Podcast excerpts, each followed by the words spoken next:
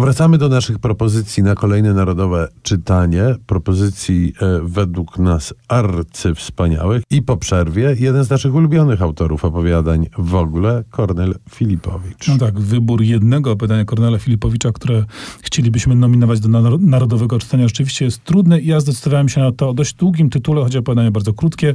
Dziewczynka z lalką, czyli o potrzebie smutku i samotności absolutnie cudowna nowela. Ja zawsze ją polecam tym, którzy by się wahali, czy Filipowicza czytać, czy nie, bo ona ma niezmiernie prostą strukturę, jest bardzo króciutka rzeczywiście, a zarazem pełne w niej mocy. Przypomnijmy, to jest opowieść, która zaczyna się jak historia wędkarska, jedna z wielu w dorobku Filipowicza. Y, narrator, którego łatwo z panem Kornelem utożsamić, gdzieś tam sobie wychodzi nad rzekę, płynie łódeczką, zapuszcza wędkę i w pewnym momencie spotyka dziewczynkę. Widzi dziewczynkę bawiącą się lalką nad brzegiem rzeki. Dochodzi do krótkiej wymiany zdań. I to jest właściwie wszystko. Natomiast w tej wymianie zdań, w tej refleksji, która przychodzi po, tej, po tejże wymianie, kryje się naprawdę jakaś taka precyzyjna, celna i świetna obserwacja. Tam jest klimat, tam jest scena i tam jest no właśnie element, to ziarnko piasku, które pozostaje gdzieś tam w naszej świadomości po lekturze. Doskonała nowela. Trochę bardziej efektowne, ale równie efektywne są opowiadania Józefa Hena, kolejnego niekwestionowanego polskiego mistrza opowiadań. Ostatni e, wybór, który wyszedł, to szóste najmłodsze inne opowiadania i tam znajdziemy wszystkie klasyczne, przede wszystkim te wojenne opowiadania Józefa Hena, które są wyśmienite i tyle o nich wystarczy powiedzieć. Natomiast są też i utwory późniejsze, jak chociażby Mira L.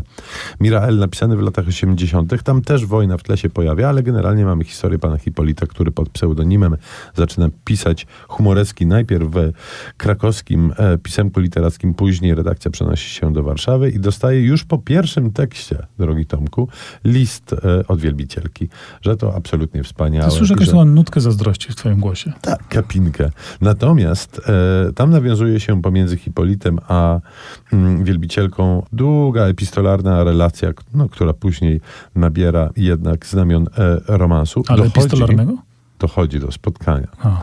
Dochodzi do spotkania już w Warszawie. Wcześniej Mira L. przyjeżdża i z ukrycia obserwuje sobie hmm, Hipolita. Nie powiem, jak to się kończy i do czego y, prowadzi, natomiast rzeczywiście jest to jedno z genialnych opowiadań Józefa Hena. Jedno z tych, które mm, udowadnia, że umiejętności pisania i pasji do pisania opowiadań mm, nie stracił on nigdy, mimo że najbardziej kojarzony jest właśnie z tymi wcześniejszymi.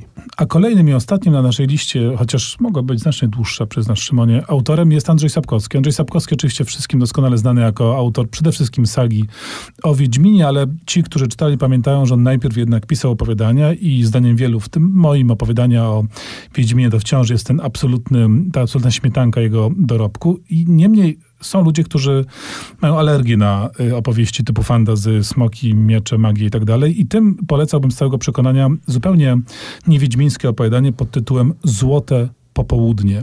To jest cudowna historia, która pokazuje y, Sapkowskiego jako absolutnego mistrza krótkiej formy. On faktycznie cudeńka potrafi robić na przestrzeni tych niewielu, e, e, no, kilkudziesięciu, skromnych kilkudziesięciu stron e, tej historii. To jest taka wariacja na temat Alicji w Krainie Czarów. Jak to sam Sapkowski mówi, retelling, czyli opowiadanie na nowo pewnej historii, więc mamy Alicję, mamy kota z Cheshire, który jest narratorem tejże historii. Tylko to wszystko jest znacznie bardziej niepokojące i na poważnie. Alicja gorączkuje, jest ciężko chora, trafia do tej bardzo groźnej krainy, fantastycznej krainy czarów i interwencja kocia będzie potrzebna, żeby jakoś ją stamtąd wydobyć. Pełne smaczków, pomysłów i wirtuozerii pisarskiej opowiadanie, naprawdę perełka. A więc mamy co czytać nawet i na następnej edycji Narodowego Czytania. Już za chwilę zajmiemy się komiksem. A ponieważ rozmawialiśmy o Alicji w Krainie Czarów, posłuchajmy muzyki z Alicji w Krainie Czarów niejakiego Tima Bartona, skomponowanej przez oczywiście Daniego Elfmana.